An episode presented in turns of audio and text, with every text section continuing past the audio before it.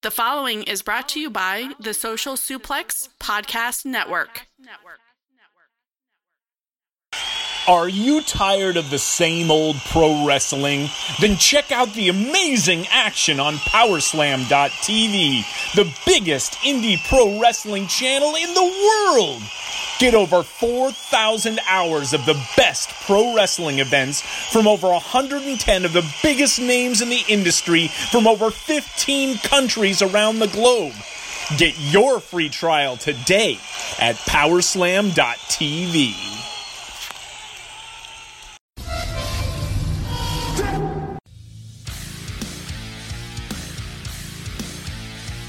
Finally, are you ready? But that's not me. I'm the switchblade baby. You, you, and especially you. Austin 316 says I just whipped your ass. Goodbye. Write it down. You like writing things down.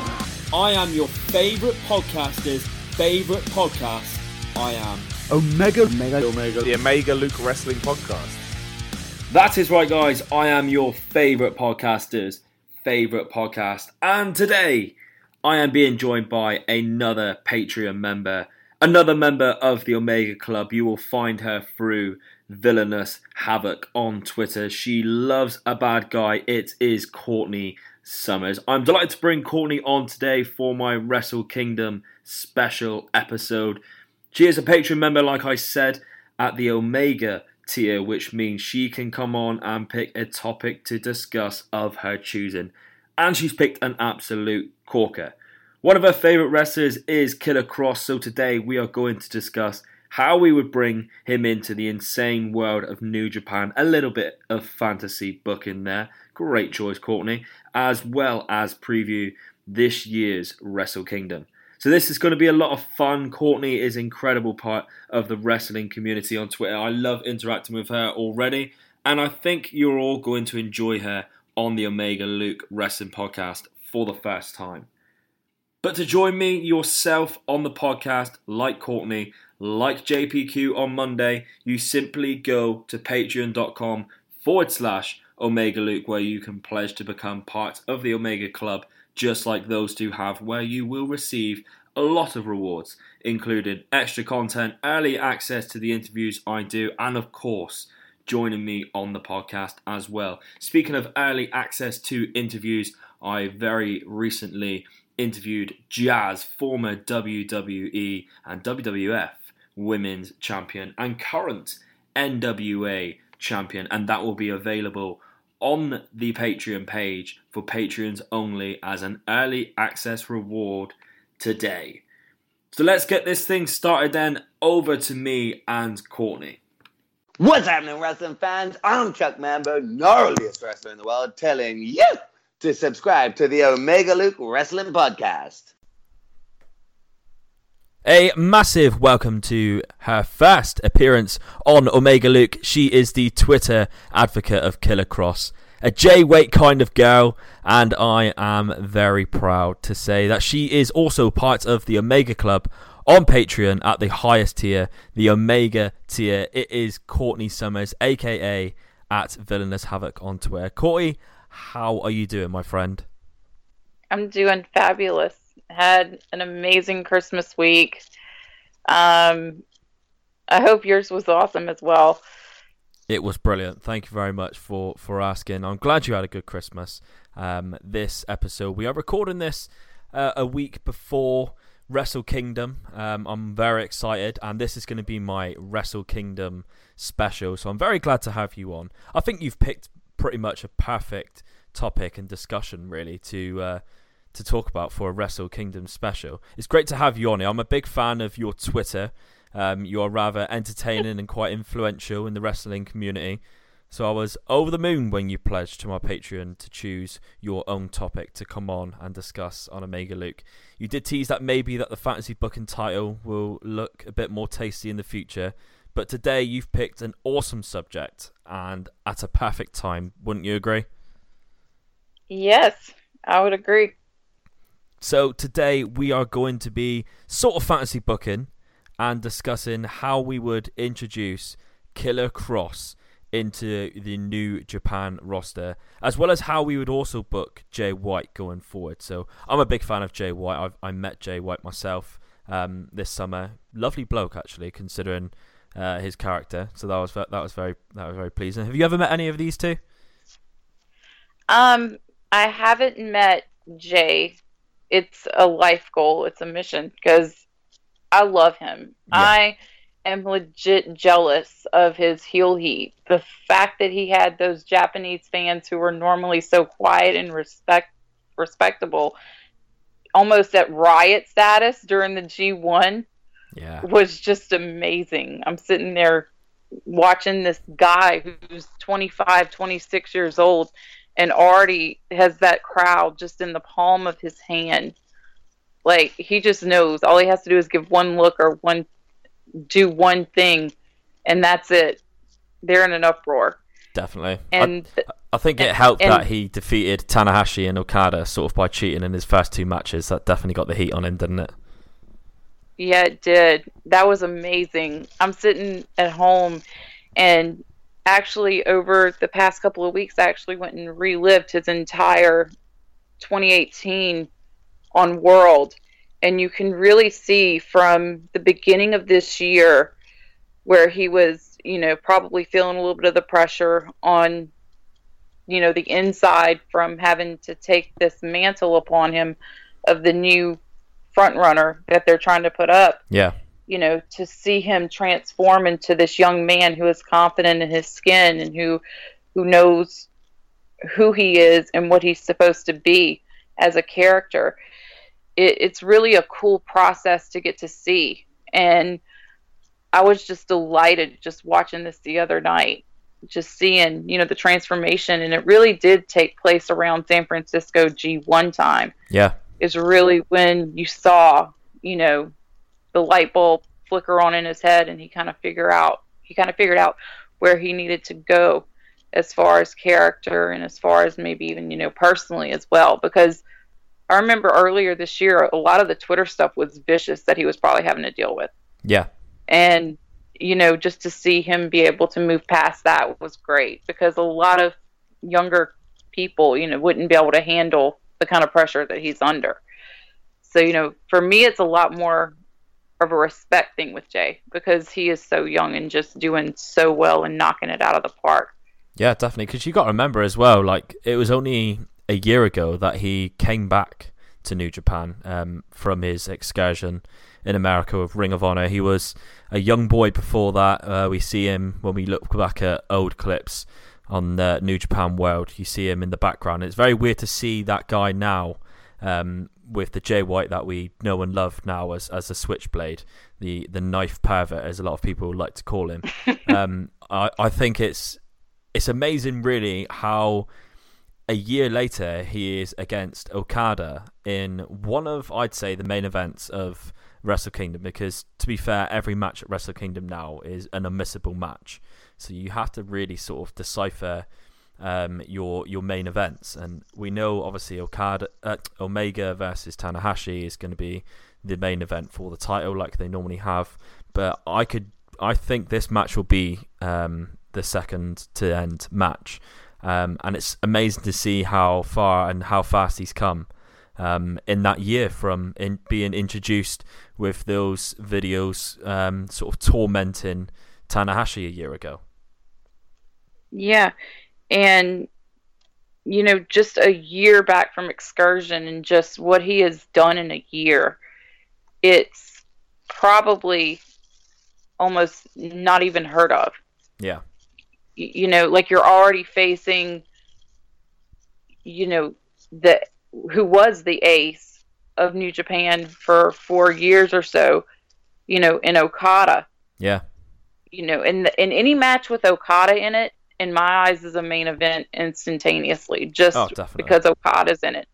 So I definitely agree with your sentiment there. And this year, the card is just stacked from, yeah. you know, like there is no chance for you to go get that morning extra cup of coffee you're going to need at five o'clock in the morning if exactly. you're in the U.S. Yeah, you know, like there's going to be no time. Just it's going to be this. Like I've titled Wrestle Kingdom Day, Wrestling Christmas, like wrestling fans, like we get our Christmas a few days later. Yeah, and it's Wrestle Kingdom. Yeah, because this year's card is just so phenomenal from top to bottom. And just the level of talent that is there in New Japan right now. It's just beyond me. yeah, You know, like I've looked at 2018, the year of, of wrestling as a whole, and I just keep sitting here like that little kid in the back of the car after the dentist appointment. Like, is this real life? Is this really going on? Do we have, you know, a potential of a new federation starting with All Elite Wrestling? You know, what happened with All In? oh, Everything with new, the rise of New Japan. It's just we are blessed as wrestling fans yeah. at this point.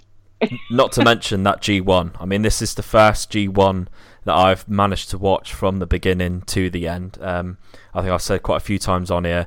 I only really got back into wrestling sort of 18 months ago. Uh, I caught matches of last year's G1 because I New Japan was sort of the first company that got me back into wrestling. So this year, um, the G1 this year was my first G1 from start to end, and it was it sort of took over my life. I must admit, you know, the it was It- like four days a week, four hours a day. I loved it. Yeah, the G1 basically turned my husband into a widower during the G1 because I was up that early, messed up my sleep cycle, and it still hasn't gotten back to normal because I'm friends with people in the UK and Europe. I'm friends with people in Japan. So now a third of my body clock lives in in Tokyo, New Orleans, and um, London now. Yeah. So now you perpetually live sleep deprived Yeah. and just fueled by coffee. I think I'm quite lucky, really. I'm sort of in the middle of these time zones. So if I uh, want to catch some New Japan, I have to get up sort of about eight o'clock to watch it. And uh, if I want to watch some WWE, I've just got to stay up a little bit later. So it's not too bad as the UK. As much as the the UK people complain, um, I'd much rather have it the way that we do rather than the way that you guys do. If you want to watch a New Japan show, there's no point in you staying up late. You've got to get up early and very early. Yep. So let's talk then um, a little bit more about you. How long, Courtney, have you been a wrestling fan? Since I was three years old, and I still have this memory of being in my little onesie as like an almost three year old and seeing Macho Man, Randy Savage, and Miss Elizabeth get married, and just remembering that epic moment of just the fairy tale and the glamour and everything, and how beautiful Liz was, and how just amazing Macho Man was. And ever since that moment, just wrestling clicked with me. And it's always been my first love in life. I've always loved it no matter how much my mom would tell me, you know, like you're a girl, you don't need to be watching this, you know. I was I would always, you know, fight back harder and want to watch even more. Yeah. And what led me to Japanese wrestling is actually Naomichi Marufuji from Japan, who's now who's Noah's ace, of course. And I saw one of his matches when I was um, about eight years ago. Yeah. And I can't I can't remember who it was. I'm thinking it may have it may have been an old school Noah match from when he was really young. And I saw this wrestling and I said, "Oh my gosh, I must have more of this." So I would just live off of a slow drip of whatever I could find on YouTube or wherever. And then when New Japan World got started up, oh, Yeah. I was like a kid in a candy store. So Noah was like your first um, introduction into Japanese wrestling. Yeah. And I just lived off the slow drip because, you know, they have no streaming service. And at this point, the way that we're getting our content here in the U.S. is by sharing Google Drive links, you know, streaming in rabbit rooms online, whatever we can do to get the content. Because, you know, like there was that big scandal all those years ago with Noah and the Japanese mob. And, you know, Yeah. no get, you know? Yeah. but But I, I- I know what you mean, and, and and I like what you said earlier about um your mum sort of saying, you know, you're a girl, you shouldn't be watching wrestling. since I got back into wrestling the last sort of um, years, at first it did take me to a shock of how many women are into wrestling and, and love it. And when now it's just become like a norm. Like if I write a tweet, I'm more likely to get more tweets back from women like yourself, like Hisami um, and Amy on on Twitter, um, who are lovers of wrestling. And I thought to myself about a year ago, I thought this is very strange because like when I was growing up, no women in my class when um, at school or anything liked wrestling, and you know my sister never got into it and stuff. But it sort of makes sense to me because wrestling, when people say to me, "Why do you like wrestling?" You know, it's predetermined, and I think, well, yeah, it's like a soap opera but with fighting. It's violent so uh, soap operas to me. So when people are watching uh, sitcoms like Friends and stuff, that's all predetermined. But this is storytelling with violence. So it makes sense to me that women love wrestling just as much as men do and get into it just as much as men do because it's storytelling at the end of the day. And I think it's amazing how many women are into wrestling and people like yourself who are very vocal on Twitter and have great opinions of wrestling on Twitter. And, and hopefully more women get into wrestling. And it's great when I go to wrestling shows now and I see half the crowd are now women. It's great for me. Yeah, and actually, New Japan actually had a lot of press recently touting their success with women, how 40% of their audience is women, and yeah. they are appealing to the women. And with all the handsome that New Japan provides, with these Rolling Stone features they did with Kenny and with Jay and with Tanahashi and those photo books, the infamous Sho and Yoh photo book that was made famous in the Jay White Ambi interview with Alicia Atout. Yeah. You know, they are doing it right and they know that hey, you know, women we appreciate just as much as the men do, you know, when Definitely. when Pieter or Miho come out, all the men are going crazy, you know. So yeah. this is our chance as women to have a company that you know caters to us and you know caters to you guys at the same time you know like we both get with with New Japan in particular, I find it's more like Game of Thrones in a way because if you go back and you watch a lot of these storylines, you see the foreshadowing after the fact. Yeah. Now you see the different things like Tama Tonga hitting a version of the Blade Runner back all the way in San Francisco when the big betrayal took place. Like that was a little sign. Yeah. And women in particular, we love that stuff because that gets our minds working and it makes us think harder than, you know, here are just two guys in the ring that are just going to go at it just for the sake of violence, you know? Yeah, the long term like storylines. Yeah, with Omega and Okada and how long it took him to win that belt. And we all had our ugly cry moment when he won that belt. I remember I cried for a week because everybody was kept, just kept posting that picture over and over again. Every time I'd see that picture with the Bushi and the Bucks and him, it would just make me get misty eyed because with happiness, with know, joy, or with sadness because of Okada losing with, it. With with happiness because Kenny had worked so hard and busted his butt so hard for that title win. Yeah. And went through all that heartbreak and all that frustration of when he thought he had Okada last time but didn't. You know, it was just it was kind of like that Odyssey type storyline. Get that payoff. Yeah. Yeah, definitely. I think that's the best thing about New Japan as well. The the booking, the storylines, the the the slow sort of the payoffs after such a long time, like the the Omega one. I think uh, Tetsuya and Naito fans are still waiting for that day when Naito gets his his big payoff, and when he does, again, it's going to be an amazing thing.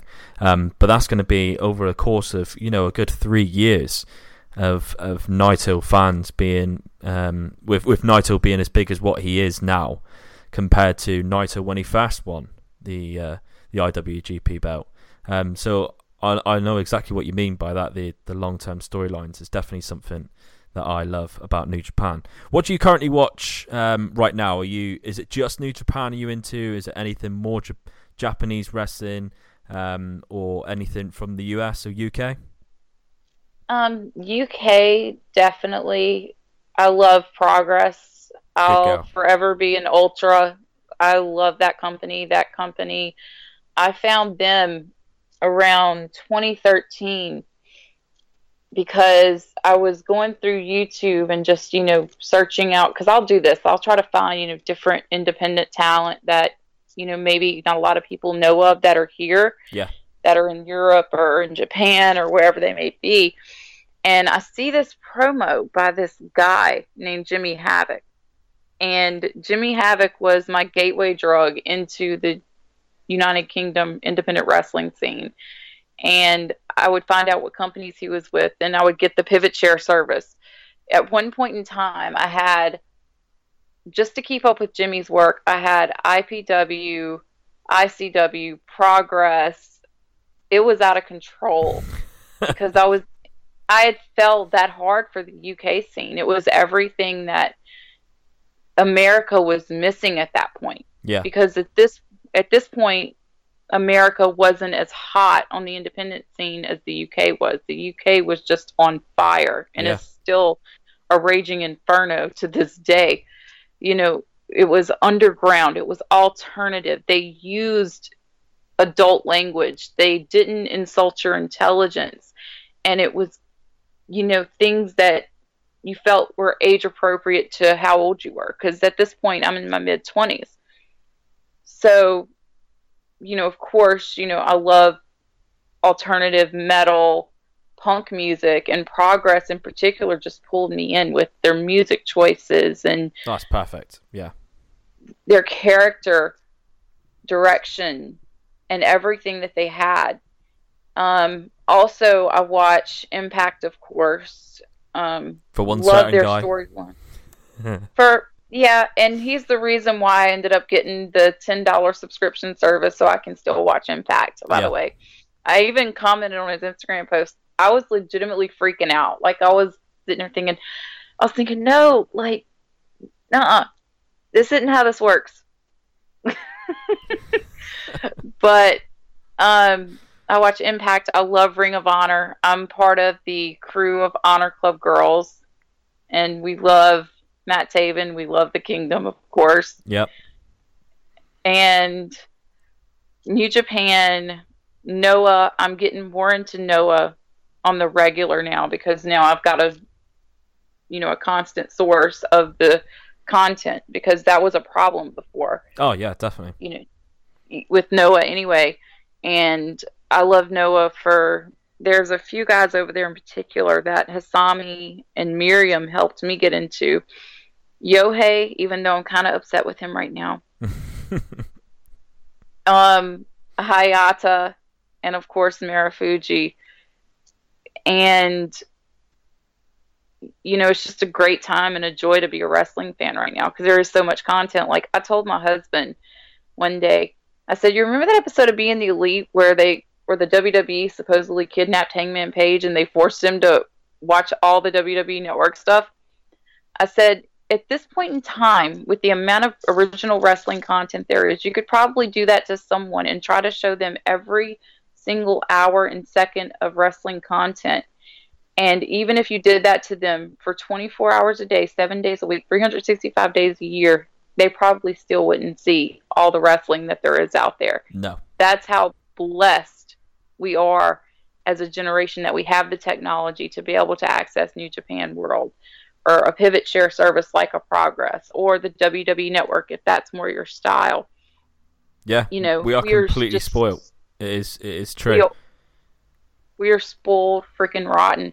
And that's why it gets me so aggravated when I see a lot of, you know, people that tend to especially focus on WWE and the negativity. There is so much good out there in the wrestling world. Why focus on that? Understand that it's easy to, you know, get an audience based off of just griping about Vince McMahon's booking decisions every week. I Yeah. understand that that's easy. But, you know, why do that and not dedicate your time to something that is even better? Yeah, you know? hundred percent.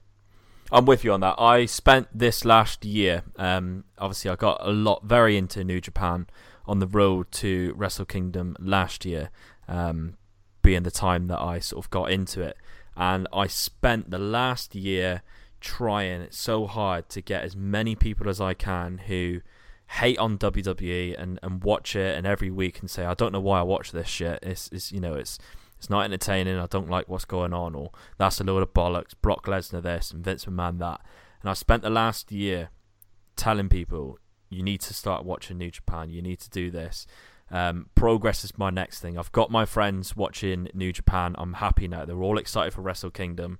They're all they all they know all the names now. They're all happy with all the storylines. They love every event that they see. Progress is my next goal for my friends because um, I I got them to watch Chapter 80 with me. Uh, last month when that happened, uh, well, this month when we're recording, when that happened, um, that's my next goal now to get everyone into progress because like we like you just said there, we're sport for choice, but it's not the same type of wrestling. You want to watch punk rock and roll wrestling, you go to Progress. You want to watch the, the the strong style, you watch some New Japan. You want to watch something fun, something a bit quirky. You like comic books, that sort of stuff. You like superheroes, Chikara. There's so much out there for us now, um, and like you said, we are completely spoiled.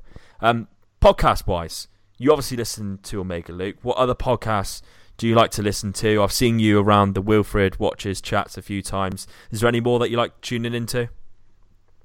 Um, gotta shout out my boys, Smart to Death. Um, love their show. Love Wilfred and everything that he does. Just his site where he has the New Japan calendar up, just everything that he has had helped me actually be able to get full time into New Japan. Yeah. Um, also, there's another podcast. It's called the Being the Elite. This is awesome, or Watching the Elite. This is awesome podcast where they actually go through and they have done a watch along of the entire Being the Elite series. And they did this as a project up to All In, and they've still been keeping up with it. And it's pretty cool to get them get their commentary on being the elite, which I'm actually kind of jealous that I didn't think of that idea first because Yeah, I will sit awesome. there and watch and watch being the elite marathons. And my husband is like, I swear if I gotta hear about Kenny and his DM one more time. but I listen to that. I listen to some of the more old school ones like Don Tony and Kevin Castle, Solomonster, Going in Raw, um, Fightful, Sean Ross Sapp, and his amazing work that he has continued to do. You know, just knocking it out the park this year Yeah. when when a certain Uncle Dave has been very wrong on some things Yeah. this year. Very wrong.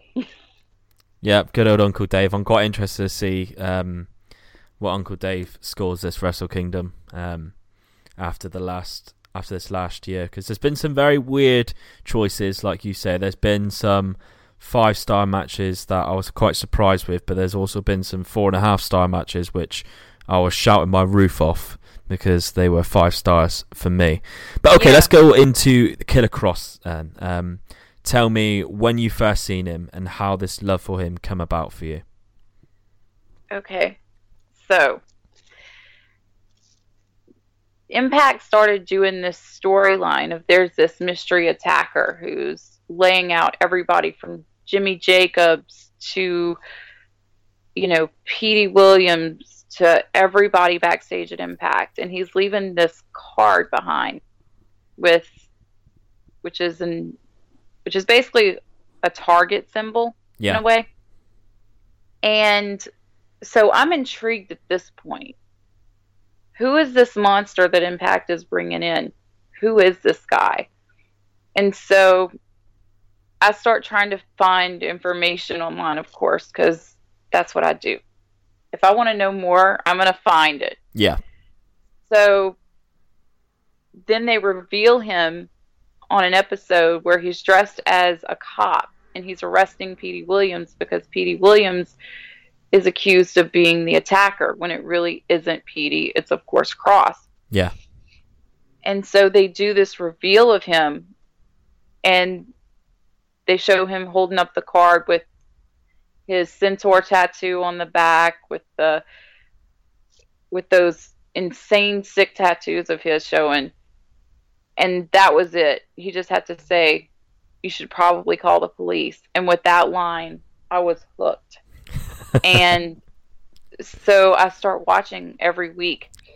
And what I do is I like to lurk. Like I don't like to, you know, start interacting or trying to interact with a wrestler right away. I just like to observe and see how they interact with their fans, how they are, you know. Yeah, I'm exactly the same. To be fair, yeah.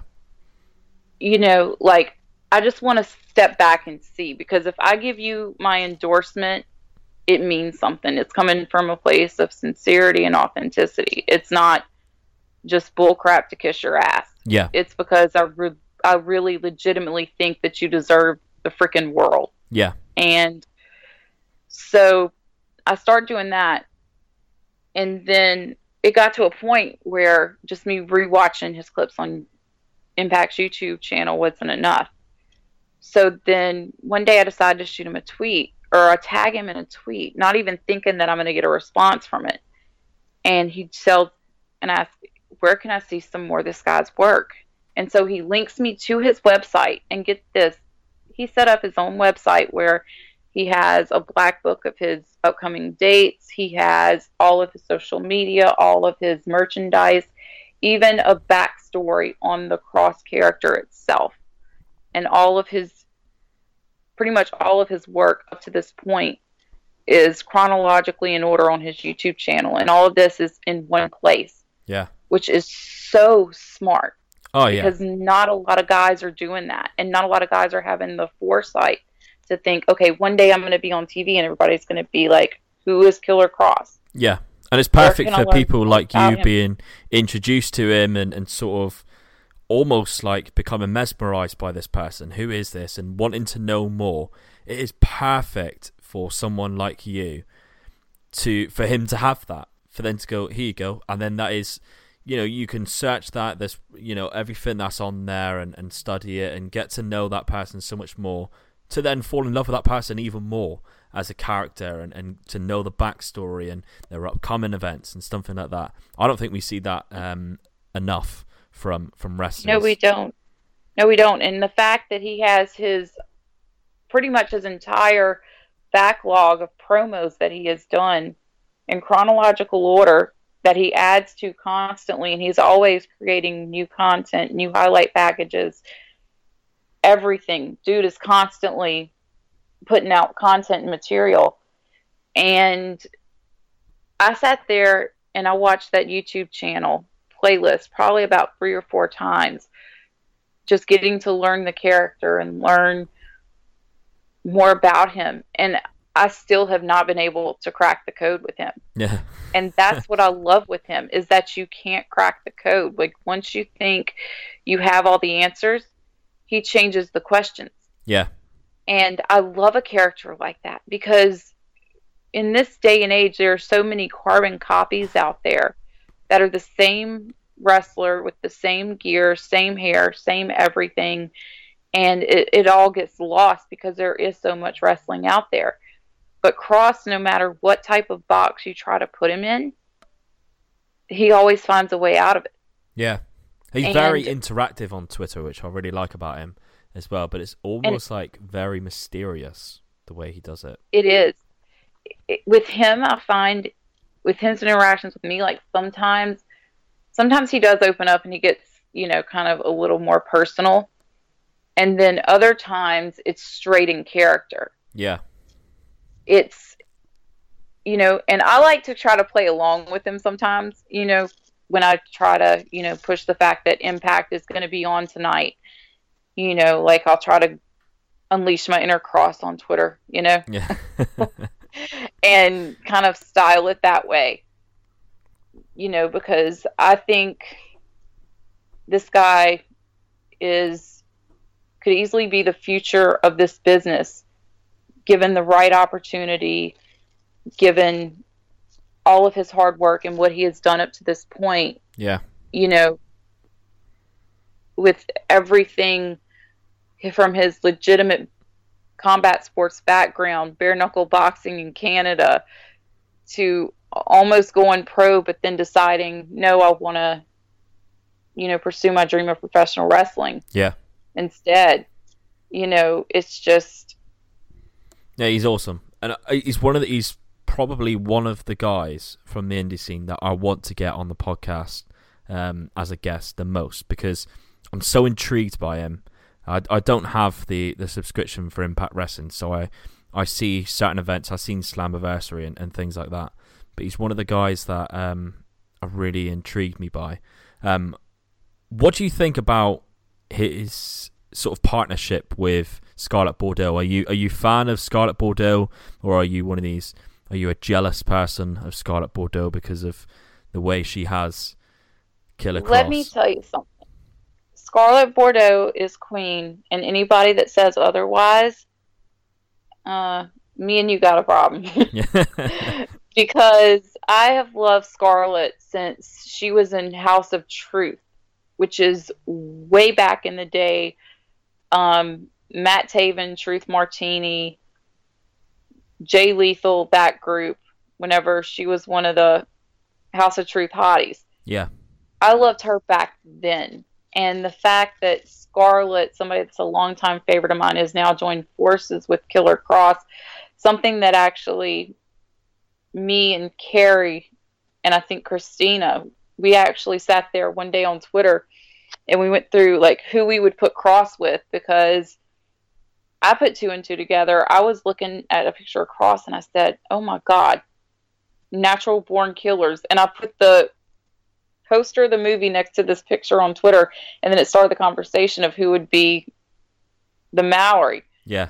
And I, of course, said Scarlett Bordeaux. I said it's perfect. It's like Bonnie and Clyde. She sets him up, he knocks him down.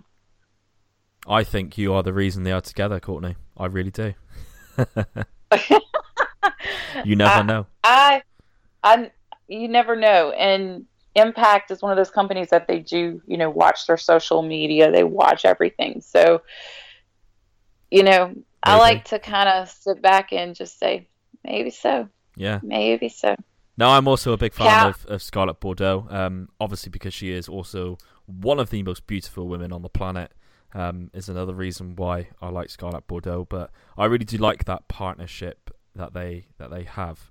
Um, okay, so this is now your floor, Courtney. How would you sort of fantasy book Killer Kross being introduced into New Japan? Okay, so first off, straight out the gate, we've got to say that he is a part of Suzuki-gun. Yeah. Because him and Suzuki both have the Pancrase background. Both stables have a pen. Both him and all the members of the stable have a penchant for hyperviolence. Yep. Young lion murder. Murder of anyone on the roster that gets in their way. Yep. And it's a match made in heaven or hell, depending on which side of Suzuki-gun you're on. yeah, got. And, it's perfect. And and also, not only that, him and Lance Hoyt and Killer Elite Squad have already worked together in FSW in Las Vegas. They're already familiar with each other. They already know each other. So he's got kind of that built-in person to be, you know, the mediator when he does get yeah. there as well behind the scenes. And also, there's Killer Elite Squad, Killer, Killer yeah. Kross on, you know. So the way that I would do this is I would kind of do this in the same vein that they did the Switchblade videos. But except for with this, what you're going to do is you're going to have this room set up with all these clocks and old school TVs with different clips of different propaganda promoting doomsday and the apocalypse coming, right? Because Killer Kross is the new beginning. He yeah. is the unholy father, father of time, right? Love that. He told me. So, what you're going to do is you're going to have these videos show of this just room, and you just see this shadowy figure, and you don't know who it is. And the face is not going to be revealed up until Kross has revealed himself, kind of like they did with Switchblade. So, you're going to show these videos equidistant time spaces from each other, like one one month, then one the next month, then one the next month. Yeah. And you're going to start with 11 the clock is going to end on the screen with a clock at 11:57 for the first one and then it's going to progress till we hit midnight and say midnight would be Wrestle Kingdom this year Yeah. and you've got Suzuki and Killer Elite Squad victorious with the never six man belts, right? Yep. So that video hits, and of course you've got Suzuki and Killer Elite Squad playing dumb, like who the hell is this dude? But then Kross comes down to the ring, just beats the holy hell out of whoever their fallen and prone opponent is, Yep. plus the Young Lions. Suzuki starts laughing. That signature evil laugh of his. Yeah, that is creepy, by the way. Like, I know who this guy is. We know who he is. He's with us. And then that starts how you would, how I would do it up to this point if we're using current storylines as a guide. Yeah. And also, what I would do is, is I would put Kross, put him with that never open weight belt. And here's why. This serves two purposes. One, gets a belt on Kross. Two, elevates that belt because that belt has suffered Yeah. a lot. And it needs somebody who is, pun very much intended, a killer to go on a killer run with that belt of nine months of just annihilation and make people care about that belt again. Yeah. That's what those belts need. The belts like the IC title and the belts like the never six man and the never open weight title, they need runs like that. They need runs where somebody is just unstoppable so that people care more. Definitely. You know, we can't we can't keep hot potato in these belts like this because that's how you get you know dilution of a title and what it means and what it's supposed to stand for. Yeah. The Never belt in particular already has competition even further because of the introduction of the US title. So that's how I would do it. It's very weird that you've um, said that because I have my notes here. Um, and this is my very w- vague way of doing it. By the way, would you have uh, Scarlett Bordeaux come in and join him as well, or would you just have Killer Kross separate as as as, as his own person? It that depends because it depends on what image do you want to give him. Yeah, Do you want to give him just the straight psychopath who is capable of no human emotion? Or do you want to maybe give him that human emotion? It just depends on which character direction you want to go with. Personally, myself, I would maybe bring her in later. Start him off yeah. as full blown Killer Kross who doesn't give a crap who he's got a dive bomb on his head to get Yeah. what he wants and then maybe bring her in and then you have Miho and Scarlett in the same stable. Suzuki-gun that's every man's is dream. truly Ichiban. Yeah. That's perfect for me. I love that idea of I think you've really hit the nail on the head there because bring him in as this absolute murderous killer, like you said, win that belt, and then later on give him a bit of human character and add add to his character instead of when that not to say it would get boring, but when you've played that killer person for long enough, then just add in Scarlett Bordeaux and giving him that bit of human emotion because they're very like affectionate in the ring. I think just gives a completely different dynamic to him and not make him relevant again, but changes him um, to make it uh, different and interesting again. Um, Yeah, it- like it I just said, keeps it fresh. yeah, yeah, exactly. Like I said, it's very weird um, the way you you've brought it in because this is my notes. Okay, uh, very vague way of doing it. I would bring him in at New Year's Dash, so a day after what you would, and I'd have Scarlett Bordeaux come out first during a match um, with Kota Ibushi and someone from Suzuki Gun, and I'd have Killer Kross uh, come out through the crowd while Kota Ibushi is distracted by Scarlett Bordeaux, and I'd have that person, I'd have him distracted and then attacked by Killer Kross. And I think the perfect person is Ibushi because he has the never open weight match, which uh, I think he will win at Wrestle Kingdom and, and have the belt. And then that way you can bring him in into a fairly reasonably high regard, go in for a title without sort of leapfrogging the rest of the roster who probably deserve to be up there with the other belts. And I'd probably have him eventually take the belt off off Kota Ibushi.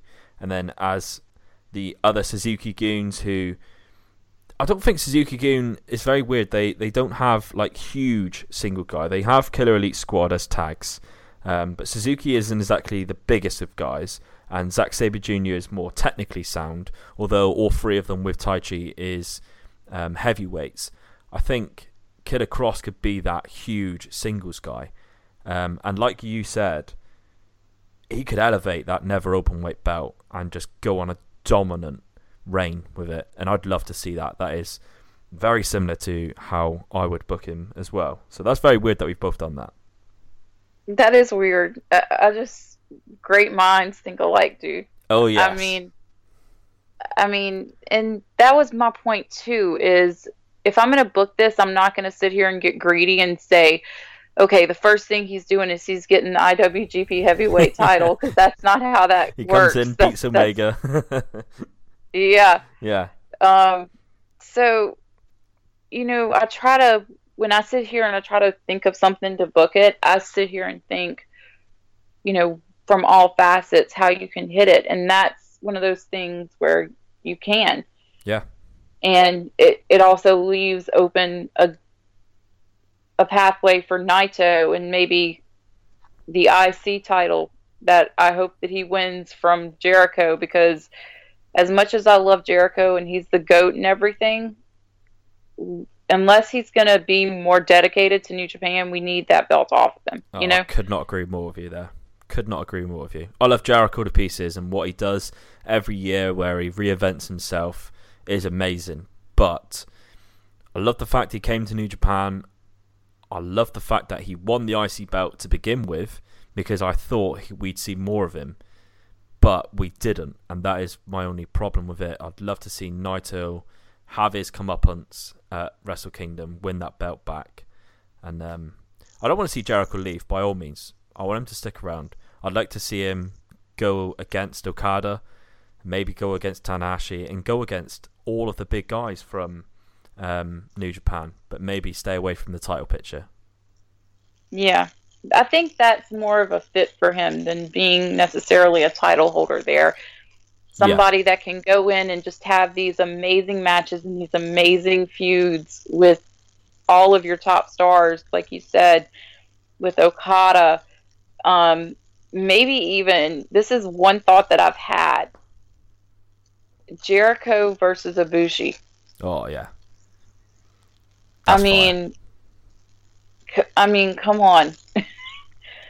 I mean, you have like all these opportunities for all these great dream matches that we thought we would never get to see in a million years. I Yeah. mean, if five years ago you would have told me, okay, Chris Jericho is going to be the Intercontinental Champion of New Japan, I would have asked you, what are you smoking? Because I want some you know, at that point in time. Yeah. But now everything is so topsy turvy, you know. And also, you know, like we've got to also keep a clear path for Switchblade too, because he's one guy that I really want to see with that IC belt. Yeah. I'd like to see him with another belt because um, any other belts because the the US title when he won it off Omega, I was gutted because obviously Omega at the time was my favorite wrestler. Um, sort of still is now, but I then sort of came to realize very quickly that oh, they're pushing Omega for the main belt. That's fine. Yes, give the belt to Jay White, lift him as a character. I wanted to see Jay White have that US belt all the way up until this Wrestle Kingdom. That's what I was hoping for. Um, obviously, we didn't get that. That's a shame. But the fact that he's in a main event storyline, I am absolutely fine with. Now, it, we've really put the spotlight on Jay White these last few months since the G1, um, and I really love the way that they have booked him. Um, very weird how they went about it with the Gedo and everything, um, sort of uh, like disrespecting and and and um, going against Okada after all those years. But I'm fine with that. I never had anything wrong with that. I probably wouldn't have done that myself, but I wasn't against it by all stretch of the imaginations. But I love the fact that we had Okada being knocked down as the leader of Chaos, and we're still waiting to find out who the mole was and all of this sort of stuff, and, and the the very clever Well- way that they're doing. You got who? Who, who a- are you saying it's going to be the mole? I have a theory on the mole, Okay. and it has to do with something that Tama Tonga said on IG Live yesterday Right. Okay. when he was discussing the um the whole block party that they're having in Yeah. New Jersey. And he basically insinuated that Chase and Hughes are on a mission. right. And so my theory is is that like I said kind of in the beginning that maybe there is no mole in chaos and maybe this is a evil plan to kind of get inside there and get inside everybody's head and have everybody looking sideways at each other, Yeah. Make not trusting each each other. other to make it implode all the while the real mole is right in front of our face and Yujiro Takahashi and Chase on the case. Yeah. Yeah. And maybe. and that's what I've thought. And I've also thought that maybe the mole is Yoh. Because if you remember during the G1, Switchblade was trying to be the devil on his shoulder the entire G1, trying to get him to cheat, trying to get him to use underhanded tactics. And towards the end, you know, you kind of started to see that Yoh was starting to get what Switchblade was saying. Yeah. And then in a backstage comment here recently, Yoh said he was going to let everything out at the Tokyo Dome. That's true. And I said, Oh my God. If it's you, Yoh, I don't know. Like, I don't know if I could handle that. For and then there's also the theory that it could be Rocky. Yeah, I've heard that one. I, I'm not. I'm not sure about that one. My I'm thinking like, Rock, is that it's going to be Yoshihashi. We haven't seen Well- Yoshihashi for a while do anything. Really, what's he done since the G1? Nothing. Well, I mean, that's because he kind of pulled a Titus O'Neil and kind of injured himself almost Oh, grievously. God, that was so funny. I That was so like, funny. I was sitting here, I was laughing, and then I saw him busted open. I said, "Oh no, yeah. Said, oh no, we can't laugh at this anymore. We can't laugh at this. You will go to hell for that. You Oh, was cannot laugh." gutted we didn't get a good camera angle of it though. Yeah, because everything that they've done ever since, they've just zoomed out really quick. Yeah, If you if you've seen the stuff that they posted on YouTube, they've just they've cut that crap out. yeah. And the funniest part of that whole thing was when I can't remember who it was on commentary, on Japanese commentary, was like, "Oh, he fell. The stage is very steep." I And think I'm it was like, Chris Charlton. I think it might have been Chris Charlton. Maybe. "Yeah," and I'm sitting here dying, Yeah. like, I'm going to hell for this, but My my idea for Yoshihashi is that one, um, he hasn't had much going on, so it would be good to put him in that spotlight. Um, but two, he came through the Young Lion system exactly the same time as Okada. He also returned to New Japan roughly the same time as Okada. He's been very much in Okada's shadow. And I think it's the perfect person to use as a mole because it's almost like I've been in your shadow all this time. You've done nothing for me but hold me back. Now it's sort of my time, and he's the reason why um, this whole chaos deformation thing has happened. I think that would be a really Yeah. good storyline. yeah, and it's kind of perfect too because it shows everybody's that has betrayed Okada. The reason why they betrayed him is because of his success. Yeah, Definitely. And you know, with Jay going straight for the jugular, knowing the second that he stepped foot into chaos, telling Okada he was coming for him, and Okada just laughed at him. Yeah. And now it's like, who's laughing now, Okada? Now your entire stable, your best friend, the guy that was almost like your surrogate father for years, has stabbed you in the back. I've taken all of this, and now I'm going to take one more person away from you in Yoshihashi who feels the exact same way that I do. Yeah. And it's that perfect character motivation, you know? And that's what you need. It doesn't need to be just any rhyme, just throw it out there randomly like, oh, the the mole is Sho. Okay? Yeah. It's Sho and, and it's just for a random reason. Yeah. It's not to give it for a any good motivation. to do it. Exactly. But that's that's sort of how I would see it. Courtney, I've got a question for you. You have a certain person called Jay White who is a big fan of a poem that you have written. Would you like to tell me more about the poem that you wrote? Um, well, Kross actually started the ball on this because I was sitting there one night and I used to write poetry and stuff like that when I was in high school and college, and I haven't written anything in years. Yeah. And so then one night, just uh, just start rhyming something about Kross, and then it just spilled out, and then ever since then, I've just kept going. And the poem that I wrote for Jay and his character, I kind of pictured it as something that almost someone could say in a video package or a promo Yeah. That's how I kind of go about them. And the fact that he actually liked it, I'm I'm not gonna lie, I was about high as a kite for a few days because he he never likes anything really. No. You know? He's the opposite to Kross. He's very inactive on Twitter unless it's storyline Yeah, and I- based. yeah, it's storyline based. Not only not only that, and too, I think he just, you know, he wants his free time. Yeah. He just he isn't that big, you know, as far as a social media guy. Yeah. Because it, it's really one or the other these days. It's really somebody's really friendly and really interactive, or somebody is just, you know, they're just on it just every now and again, Yeah. just to check in, say I'm alive, and that's it. Yeah, I agree. But your poem, I've read it. It is fucking awesome.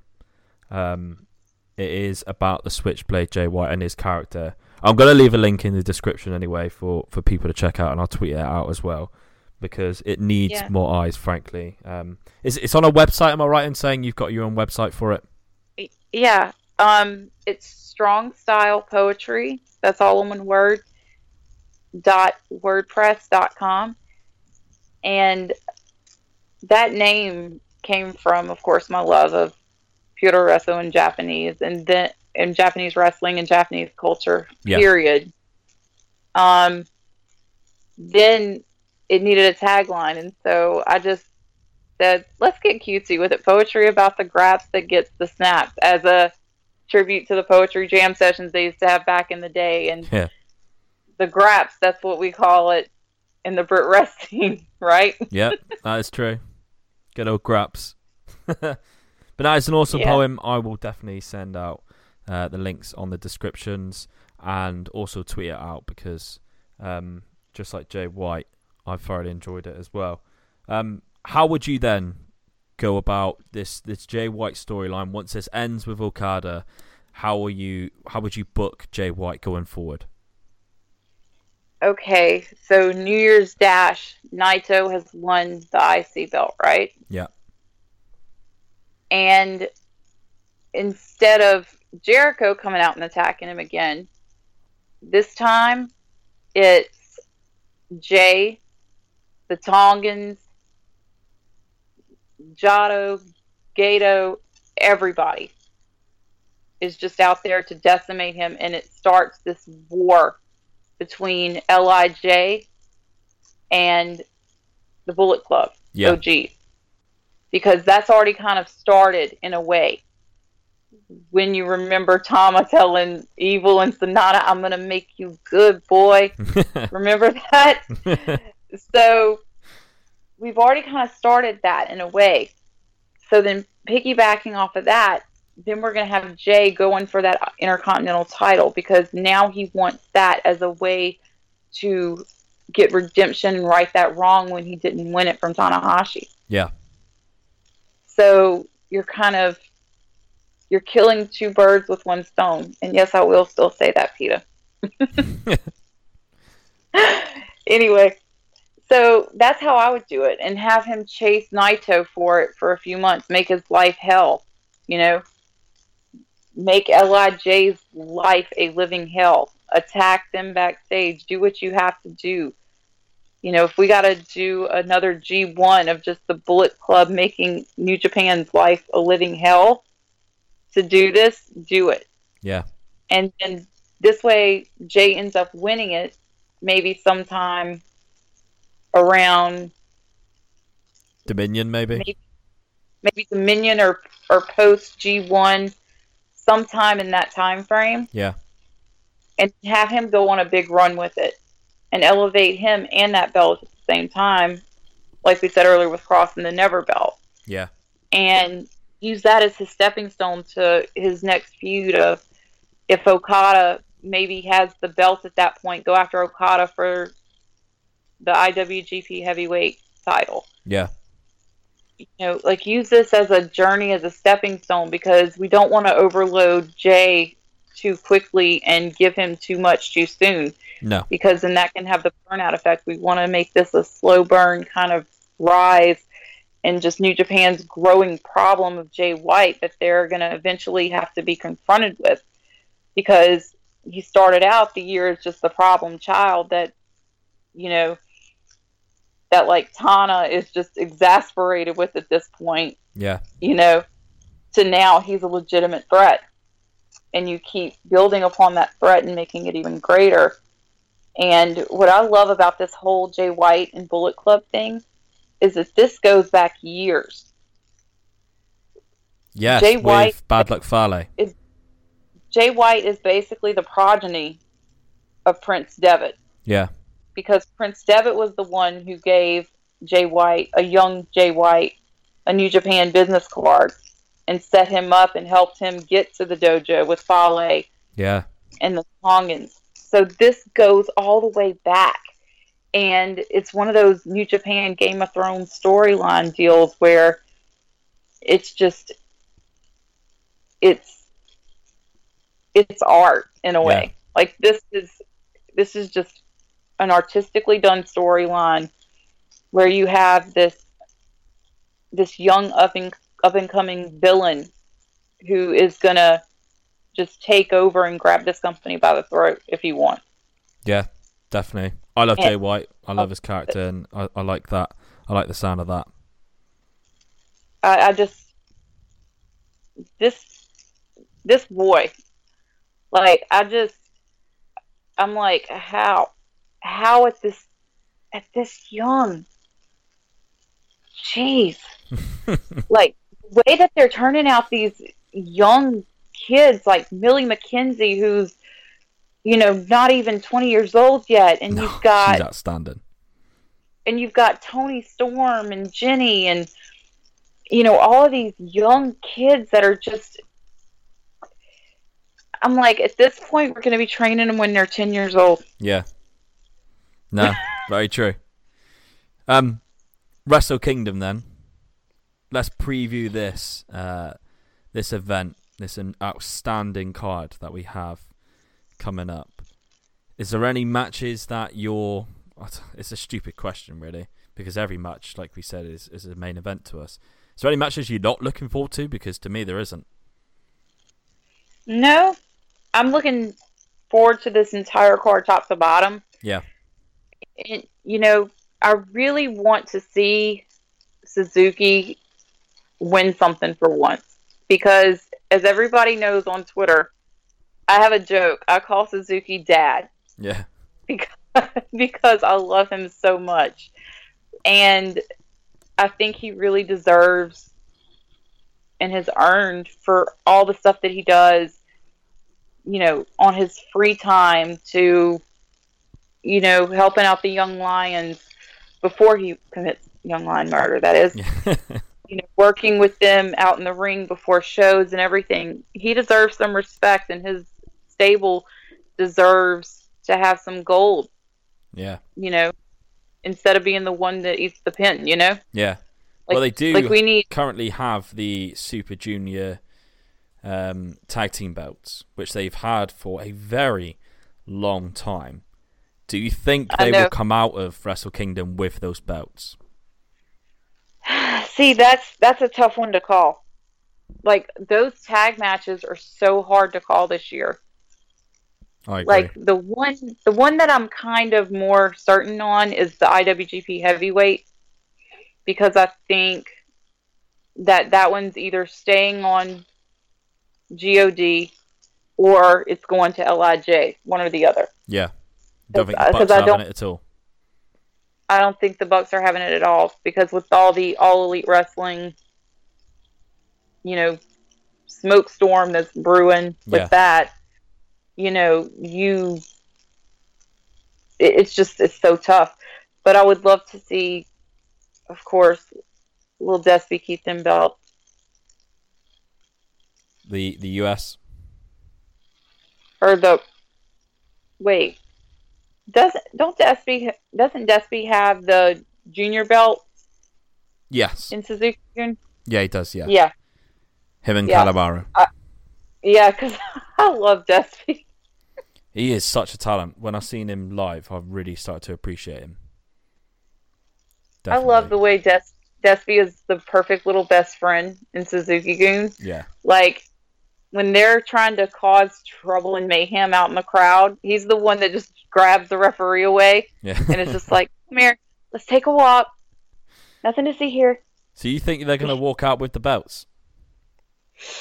Mm, I'm gonna follow my heart and just say Suzuki Gun Ichiban. They got to do it. Okay. I think they will get the belts on Lij and Shingo uh, for this for this match, the, the the junior tag match. I think Shingo's come in. He's he's impressed a lot of people, and I think it will be a bit of a crowning moment for him. I mean, we've seen him recently have a match against Umino. Was it Shota Umino? Yeah, it was Yeah, which was an incredible match for someone who was wrestling a young lion. But that's also props to Shota Umino, who I think could be. We're looking at the next five years, um, one of the, the big New Japan guys. Um, but I think, yeah, I'm, I I reckon we're going to have a very good night for Lij at Wrestle Kingdom. I've got a feeling we will come out Me with a too. new Intercontinental champion in in uh, Naito, and I think we're going to come out with junior belts um, on Bushi and Shingo. Whether we will Yeah. get the heavyweight tag team belts as well, I would be more than happy for that to happen. But I've, if I had to pick, I think they're staying on God because I can't see them holding the six man tag um, at the start. So yeah, I think they will keep the heavyweight belts. yeah.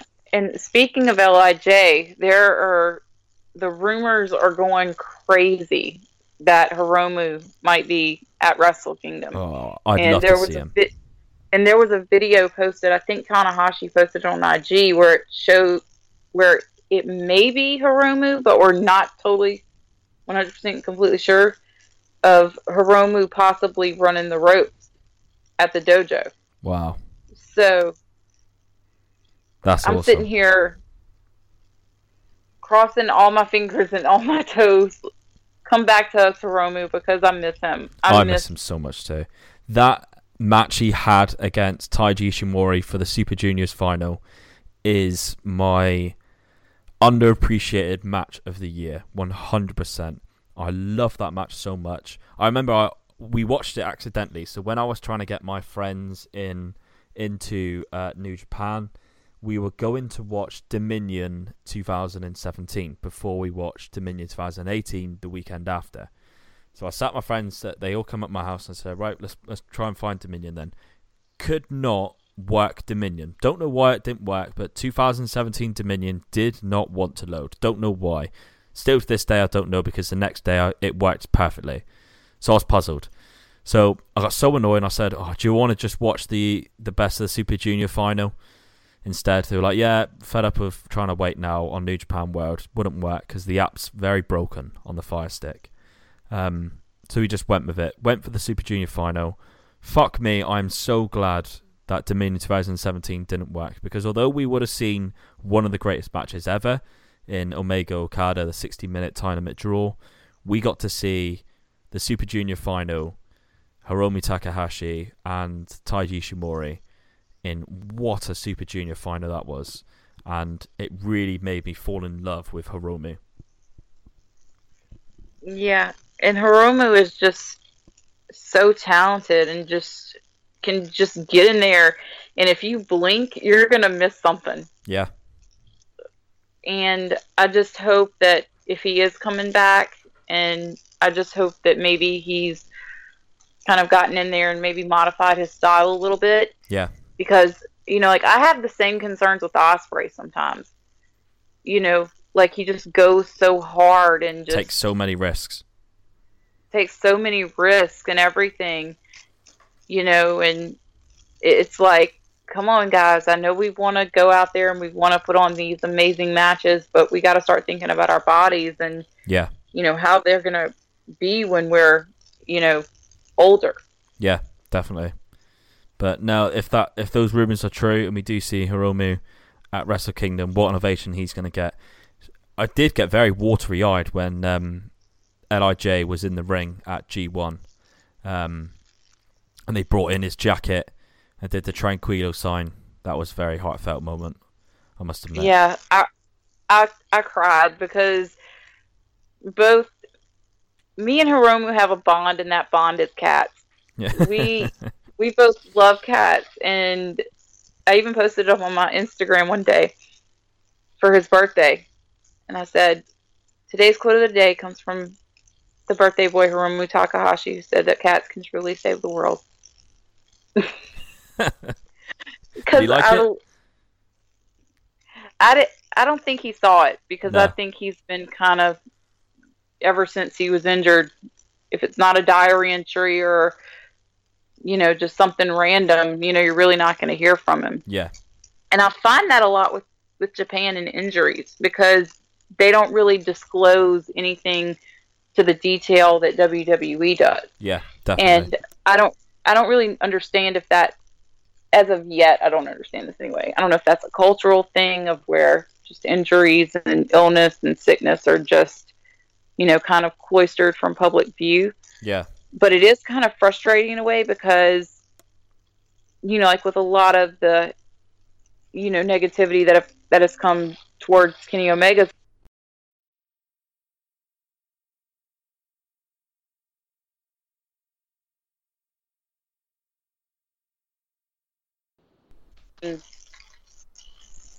Hello? fractured ribs, you know, yep. never, and it's never disclosed. Yeah. You know, so people can't know, hey, this is why they're taking a back seat.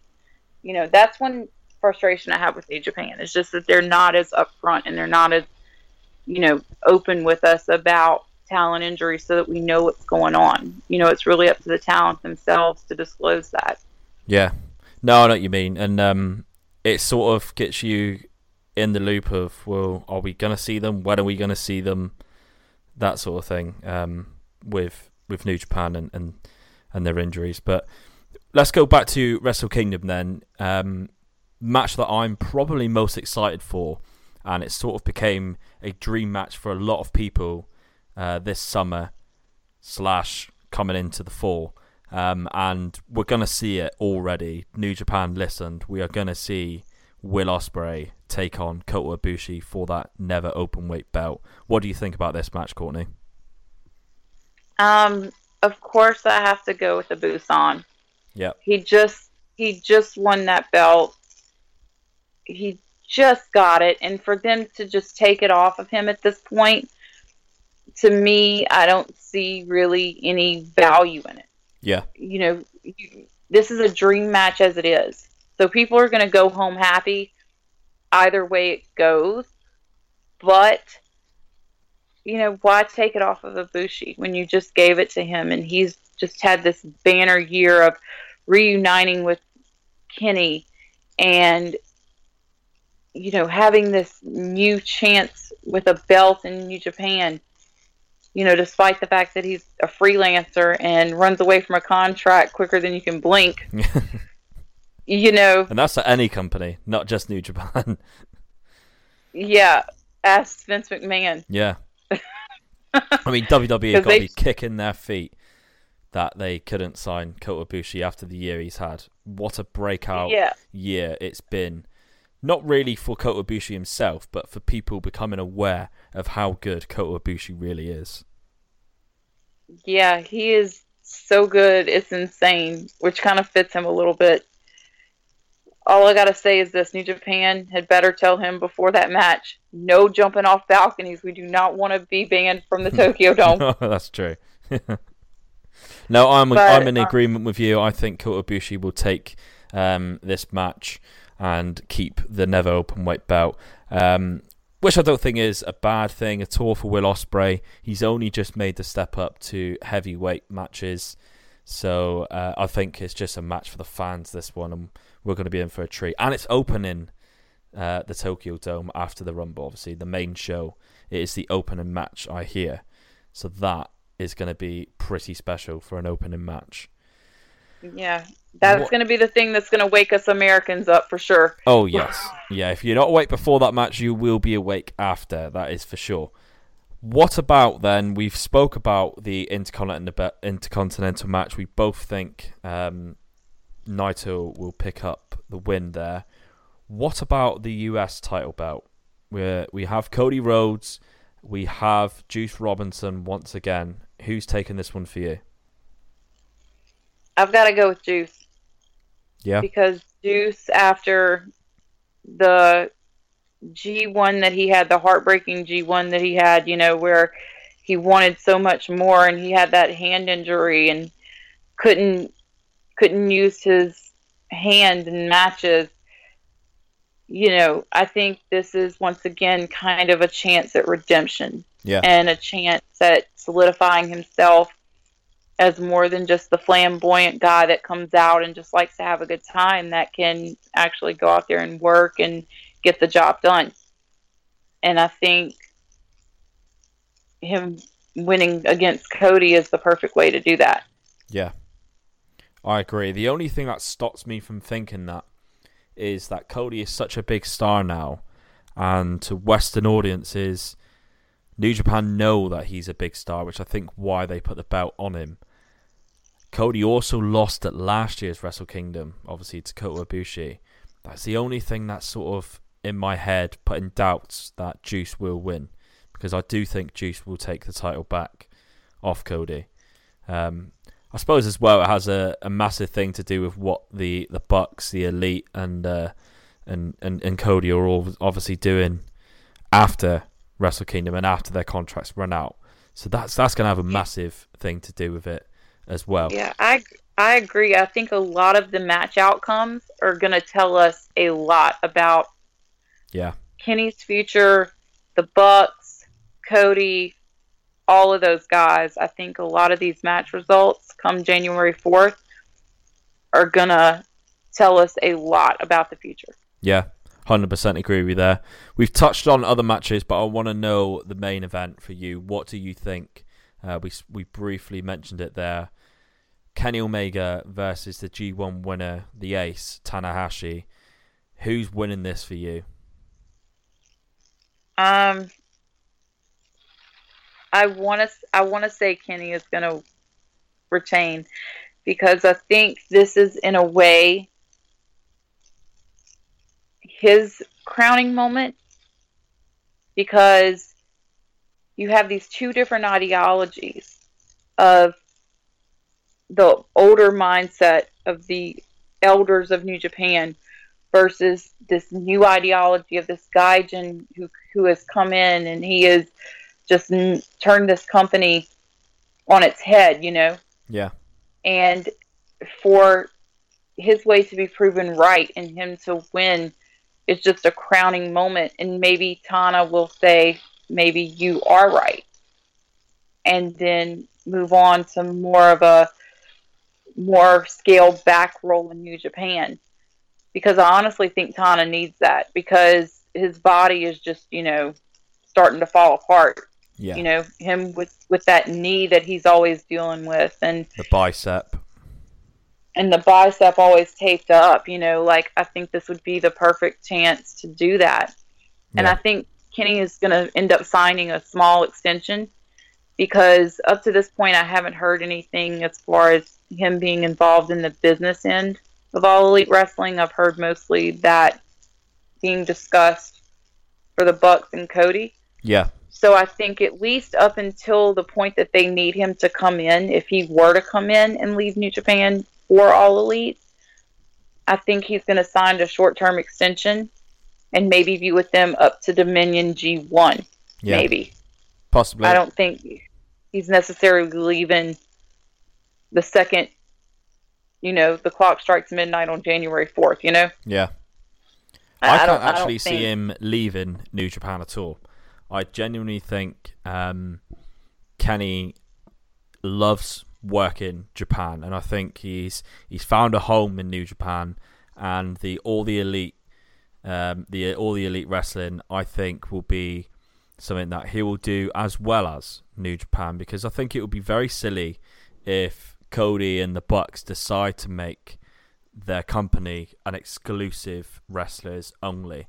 I think the reason why they have been so successful and they know that is because they've been able to work Ring of Honor, New Japan, all the companies that happen in in England and you know I I seen Fight Forever Wrestling had Cody. Uh, if it weren't for the fact he was injured, he would have been wrestling. So we have all of these different companies that have made them successful on the independent scene, and I think it would be very silly of them to go against what made them successful and make their company itself exclusive just because WWE are. What do you think about that? Yeah. Yeah, I, I definitely agree. I think what made All In the big success that it was was the fact that you had talent from, you know, MLW, from Impact, from Ring of Honor, from New Japan, from Progress. You know- and- yeah. Progress, and everywhere. You just had everybody just this one big co op show, which is in essence what All In was. It was a co op, it was a co-op labor of love between all of these other companies outside of WWE. And I think that's really what they're going to be going for. And that's why, you know, like they're discussing things like Cody wants a union for wrestlers, which I agree there should be at least something Yeah. for wrestlers. We have too many in- too many injuries happening, and guys are caught flat-footed because you know their booking fee pays their rent and Yeah. their bills and everything else. You know, so I think that they're going to make it very wrestler friendly. Um, I've been a fan of the Bucks. I don't know how long. It's been over a decade, and you know, I've seen them grow from when they were on Colors, which was a Dish Network satellite com- satellite channel that maybe like five percent of the subscribers of Dish Network got, and I stumble upon NWA Championship Wrestling from Hollywood, and I see these two young guys, the Bucks, and they're just doing all these crazy, insane high spots, and I'm like, and I said back then, and that was, I want to say like 1920 when I first found them. And I said, these guys are going to be huge one day.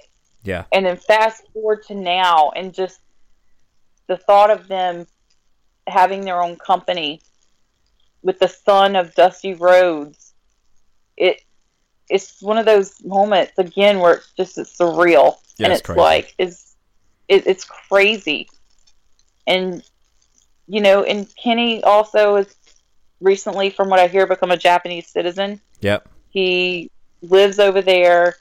He speaks the language. He's fluent more than I think a lot of Americans will ever be in their lives in Japanese. Yep. Loves the culture, loves the people. He lives the culture as well, and he's he's fully invested in the Japanese culture. fully invested. He's not just there just to make money off that off that country and that company and just leave. He actually loves it and it's a labor of love for him. So that's why I don't think that he's leaving. You know, a lot of people are just saying, oh, he's leaving, he's going here, he's going there. You know, like you're not really sitting there and looking at all the evidence that you have up to this point. And all the evidence that you have points to him staying, at least in my opinion. Yeah, I agree. And that's why I think he will retain the belt as well. I do think Tanahashi, before he retires, will hold the belt one more time as a sort of thank you. Um, I don't think it will be a very long time, but I I do feel like uh, this Wrestle Kingdom is not that time because Tanahashi will still be around for a little bit longer. Um, but I do think he'll he'll hold it at some point. But I completely agree with you. For me, in my eyes, Kenny is staying. Um, I don't think Marty Scurll would still be in Ring of Honor if we had uh, a, an, an, exclusive company with All Elite Wrestling. Um, I think that is another thing to point at. Um, Hangman Page is a bit of a weird one. I don't quite understand what's going on with Hangman Page. Maybe he will look more into doing more New Japan stuff as well as All Elite Wrestling, or maybe he has a bigger role in in uh, All Elite Wrestling that we just don't know about. Um, but I think that's a very interesting subject, and and come maybe January fifth, we'll have a little bit more of an understanding. Who knows? Um, but yeah, and we're in a lot of mystery right now. Yeah, and Matt posted. I think it was Matt because it's normally him. Him, he's the one that throws the grenades out there on Twitter and just makes everybody go mad. Yeah. Well, I bet. Well, I bet Nick is just sitting there. Really, you just had to. Yeah. um, so I had to open his big mouth. So, yeah, so he posted a a countdown clock with five days left on it. Really? And what what day does that end on? Uh, New Year's Eve, uh, New Year's Day. Sorry. Yeah. Yeah, I so, do think we'll we'll ha- because doesn't it fall on the same day that being the elite um, releases normally? I think so. Yeah. Because I think they do Monday or Tuesday. Yeah, because when I was at um, the Fight Forever Wrestling, uh, Cody came out uh, on the Bruce Pritchard Conrad Thompson show, and a girl um, named Dawn Gray, she's a follower. Um, she put her hand up and asked Cody, "Cut to the chase. Everyone's beating around the bush here. What are you and the Bucks doing? Is all elite, or is all elite wrestling happening, or are you going to WWE?" And he said, "Obviously, I can't explain anything now." but you just need to be watching being the elite because it will all be answered on there and all I can say is the biggest risk anyone has ever took in wrestling. Now to me, going to WWE is not a big risk because that's a guaranteed contract for stupid amounts of money. They will easily be the highest paid wrestlers ever. Um, that's not a risk. A risk is starting your own company going against WWE, and and by the sounds of it, that's what he meant. Um, and I think that's what we're going to see maybe January first, January second, or January fifth. Yeah, and and to me, there is so much smoke that there is an inferno when it comes to the AEW story. Yeah, you have the the trademarks being filed, the copyrights, yep. the Cody and Brandi being at the Jacksonville Jaguars game. Yep. You know, you just have all of this stuff happening. At, at this point, there is an inferno. We're no longer just seeing smoke. Yeah. There is some fire here, and there is something going on.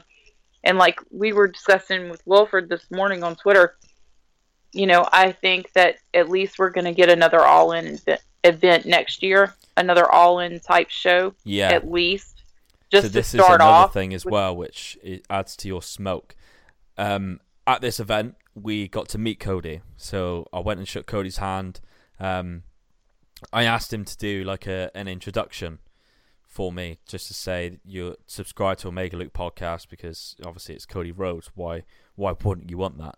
And when he asked me about my podcast, by the way, Cody is one of the nicest people in wrestling I've ever met. Um, he had time for everyone uh, as did Brandi. She was also very nice. He turned around and said to me, "Have you spoke to Conrad and Bruce yet?" So I said, "Yeah, I have." And he said, "Well, I'm quite interested. You're from Britain. You have a wrestling podcast. If there is an All In two, there will be a Starcast two. Go speak to Conrad because we need more British representation. Now, I didn't go speak to Conrad because I, I, I couldn't just go up to Conrad Thompson and just be like, "Oh, hey, C- Cody told me um, I'm being part of Starcast." That's just you know way out of my um, courage uh, to do that. But the fact that he said that tells me that he wouldn't say that if there was no inkling of being an all in two. And if he's joining WWE or, or anything like that, then there would be no way that there would be an all in two. So, like you said, no smoke without fire. There's too much smoke. He wouldn't say these sort of things, I don't think, um, if there wasn't going to happen. Yeah, and like I said, I think if they are starting a company, they're not going to be able to get any type of television or structured television show together within a calendar year. So they're going to have to start out with something, and that something could be an all-in too. It could be a, you know, like like how Jericho has his cruise, like an all-in cruise. It Yeah. could be, you know, anything just to keep the interest and keep the fires burning with the interest while you get your television deal together, while you get your roster together. Yeah. Thinking know, on it, j- like- you saying that has sort of got my my head thinking, and um, what came to me then is maybe then possibly doing live events um, throughout the year, probably on FITE TV. That's how they'd like to do it with like All In. They've got like a bit of a relationship struck up with FITE TV.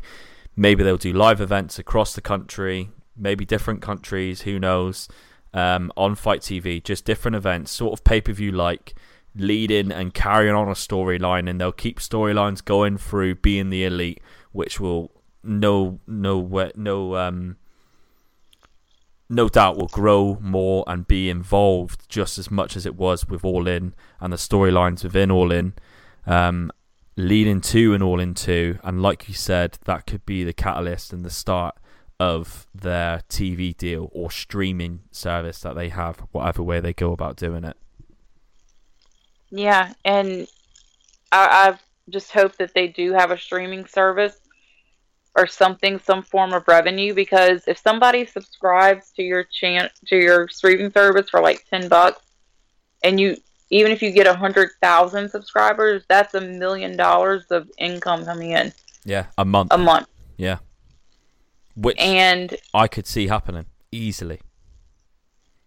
I mean, you look at and the the reason why I throw out 100k is because you look at the New Japan numbers, you look at the numbers to different subscription services like Honor Club and Pivot Share and different things like that, and throw all around that number generally. Yeah, You know, some companies like Progress, of course, are going to have way more because they're Progress, yeah, but you know, generally you can safely bet upon that extra income coming in, and the fans will pay for it because look at what they did with All In.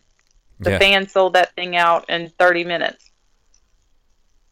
hundred percent. So, you know, there's a hunger there, there is a demand, and, you know, at this point, like you said, you know, the risk is starting on your own, not going to the safety of WWE where they have all that Fox Yeah. money and they have all that USA money.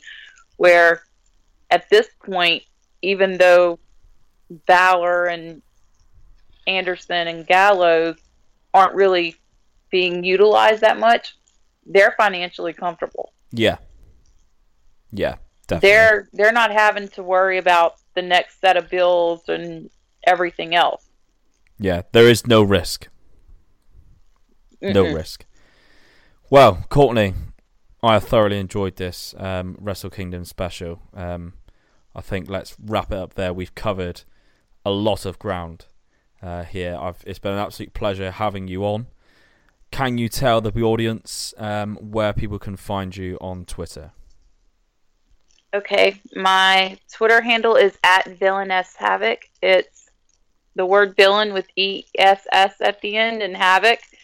It's a tribute to two of my favorite UK independent wrestlers of all time, Marty Scurll and Jimmy Havoc. There's a theme course. going on here, Courtney, isn't there? Really, of the type Yeah. of wrestler.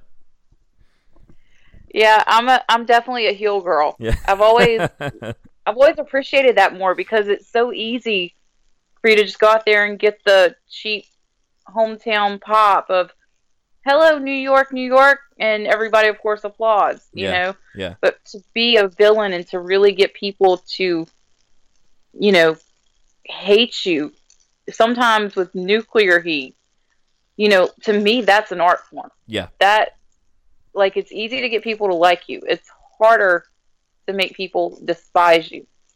I agree. But yeah, make sure you give Courtney a follow on Twitter. She has great opinions and everything. But I'll tag her in everything and all the posts I do for this episode, as well as leaving a link to that website for your poem um, to catch that Jay White poem and any other poems that you have on there as well.